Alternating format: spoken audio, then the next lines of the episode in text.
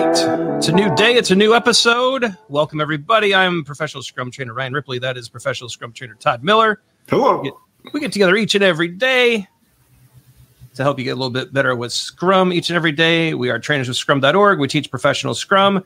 We try to bring that professionalism to your practices. Uh, like and subscribe so you never miss a video. Leave us your questions and comments below.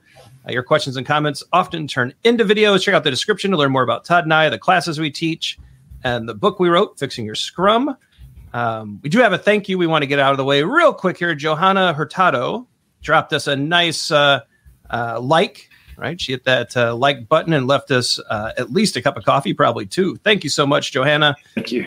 Super kind of you. She also inquired about buying our book and uh, hopefully we gave her a good answer there. So super nice. You know, great to see that you want the book, that you're leaving a nice tip. We appreciate you. Thanks for being Thank you. here. You're awesome. Todd, Mhm. how does a product owner order the product backlog?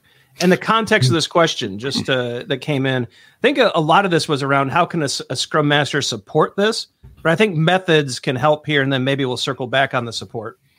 Mhm. Um, so there's there's a here's the interesting thing about this is that um, there's a lot of like techniques out there that are like consensus driven techniques that you can use like 2510 crowdsourcing buy a feature those kinds of things to me those are those are conversation enablers and not telling you how to create Yep. and put something to an explicit order right? So let's separate techniques to engage in conversations with stakeholders and get their understanding versus how I sit and order the product backlog. Is that fair to say, Ryan?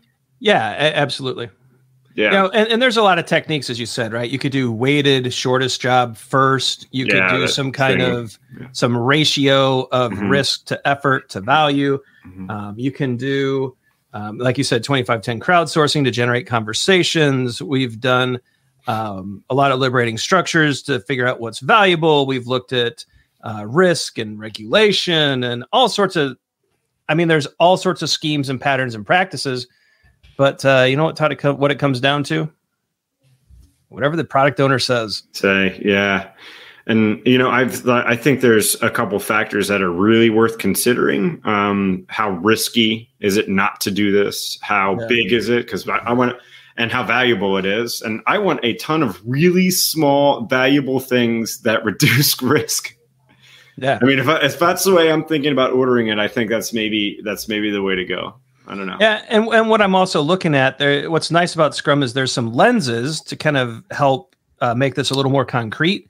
You know, I might order things higher on the product backlog that serve the current product goal Mhm, that mhm. could help us achieve some sprint goals that we think might be coming up, right? That and so that might be an influence as well. So there are some lenses. There's some the ways to focus that help us order things as well. But it, it's really going to come down to you know whatever the product owner be- uh, believes is is most appropriate, most valuable, most necessary.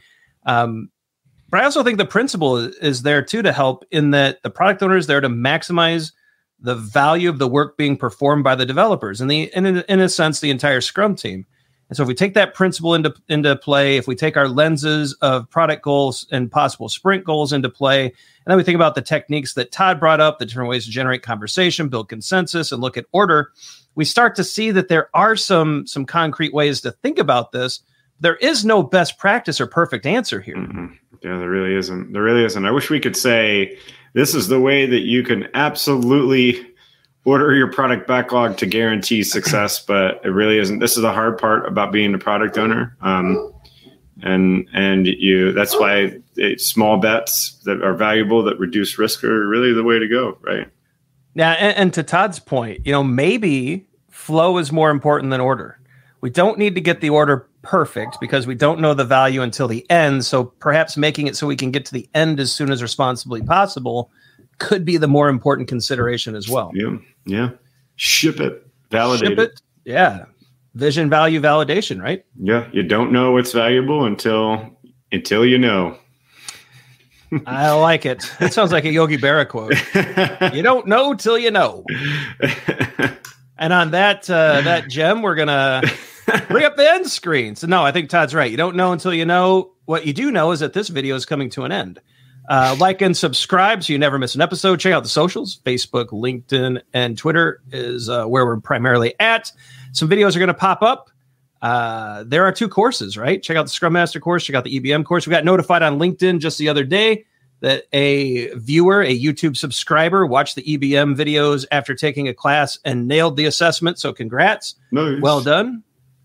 Uh, that's why Todd and Will created those videos to help you get better with EBM and to use it. So awesome. We're glad to see that. Some merch is popping up. You asked for it. We've delivered. We have a whole store shirts, uh, t shirts, hoodies, cups, phone covers. There's all sorts of stuff out there. Go check that out as well. Uh, for Todd, I'm Ryan. Go forward, do some great Scrum things. We'll see you tomorrow. Uh, scrum on.